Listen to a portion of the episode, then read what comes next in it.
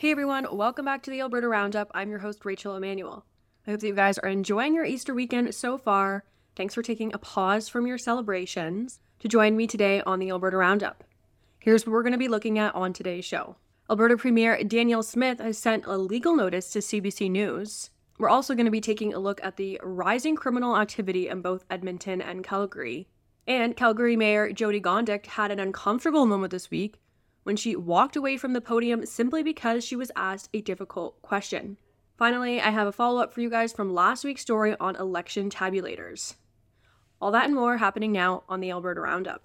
Okay, guys, our first story here Alberta Premier Danielle Smith's legal team is telling CBC News to retract and apologize for a recent story under threat of a defamation suit. We covered this story extensively last week. Of course, the story in question refers to contact Alberta Premier Danielle Smith's office has had with justice officials regarding charges stemming from the Coutts border blockade. The letter, dated Sunday, gives notice of the Premier's intention to, quote, bring an action against the CBC. Last week, we talked about a newly released call between Premier Smith and controversial street passer and the former leader of the Independence Party, Artur Pawlowski. On the call, Smith tells Pawlowski she's been in weekly contact with justice officials over Pawlowski's charges.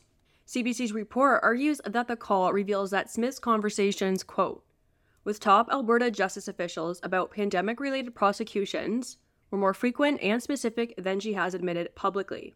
The Premier has, of course, already responded to the report. She said she's been honest with the public that she's been in contact with her justice officials and the Justice Minister about charges stemming from the Coutts border blockade and the COVID 19 pandemic. She's been asking if these charges are still in the public interest and if there's a likelihood of conviction. CBC has, of course, released a series of reports about these conversations the Premier has had with justice officials. And Smith's lawyer is arguing that this latest report from CBC is seeking to, quote, revive a manufactured controversy. The letter to CBC says, quote, the CBC now again blatantly ignores the Premier's prior statements and recasts the harmful and defamatory narrative of unlawful interference and deceit by the Premier and her office.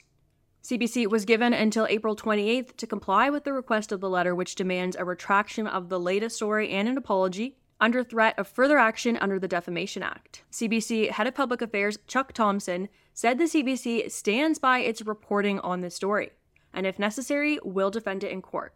Moving into our next story here, Premier Smith has directed officials in Edmonton and Calgary to hire 100 more police officers to be on the streets amid rising crime in both Edmonton and Calgary. Between July 2022 and January 2023, Edmonton's LRT and transit centers have experienced a 75% increase in criminal activity. The situation is similar in Calgary, where criminal activity at LRT stations increased by 46% between 2021 and 2022. Premier Smith said the province is working on addressing addictions and homelessness, the root causes of this criminal activity, but it won't compromise on the safety of Calgarians and Edmontonians meanwhile. At a press conference earlier this week, she said, quote, Safety on public streets is never negotiable. Edmonton Chief of Police Dale McPhee also had plenty to say about why more street officers are needed. Take a listen to his comments. Many ask, why do we need more frontline officers? Well, let me share yesterday's highlights in the city of Edmonton to give you a bit of a perspective. We arrested a person in transit carrying a replica handgun and a crossbow. Two members went to a convenience store and were attacked by a man with an axe, where non lethal force was used to subdue him and arrest him. Police attended a call shortly after with a male. They arrived. One of the officers was punched in the face. And then we responded to a female that was in trouble being beat up. And again, the person wanted to fight. And moving into the controversy of the week, at the same press conference, Calgary Mayor Jyoti Gondek was asked a tough question about her record on the police. While she was still a councillor in Calgary, Gondek voted to reduce the police budget. The editor in chief of the counter signal, Keean Bexte, asked Mayor Gondek to defend her record at that press conference earlier this week. Uh, question for Mayor Gondek, Keean with the counter signal. Uh, just a few months ago, a handful of months ago, you were fighting tooth and nail again against increasing the police budget, and you are actively supporting defund the police rhetoric. I'm just wondering when you realized that police forces were not optional. Did it take, you know, the random stabbings, wives getting stabbed, police officers getting killed to realize that it was important to fund police departments? And how can Calgarians trust you when you flip flop on basic issues like public safety?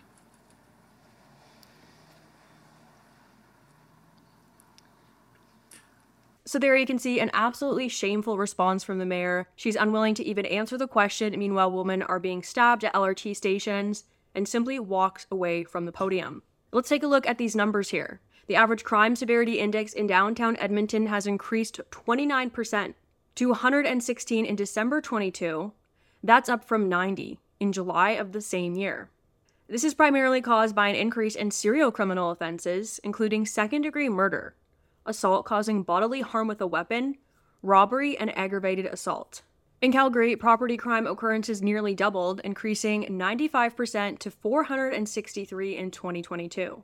That's up from 238 in 2021. Meanwhile, public generated calls for service to LRT stations increased to 5,012 last year. That's up 20% from the year before.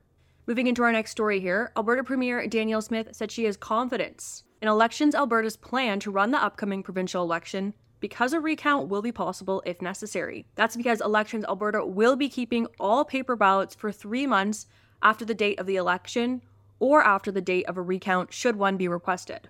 Those comments come after I reported about a group of motivated Alberta voters who are concerned about tabulators being used in the upcoming provincial vote.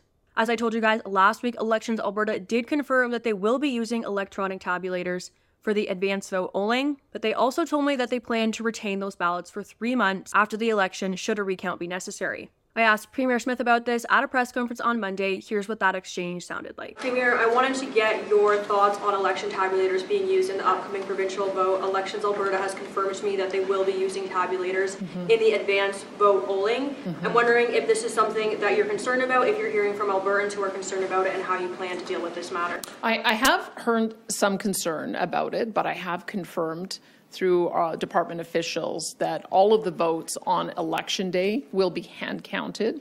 My understanding of how these voting machines work is that it is a paper ballot.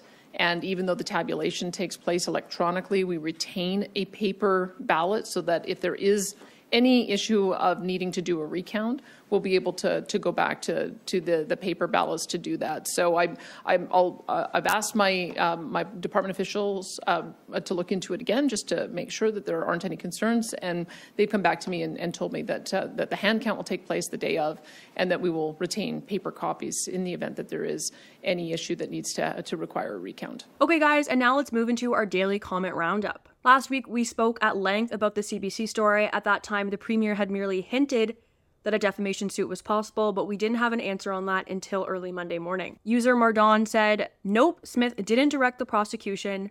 Last time I checked, asking questions wasn't illegal.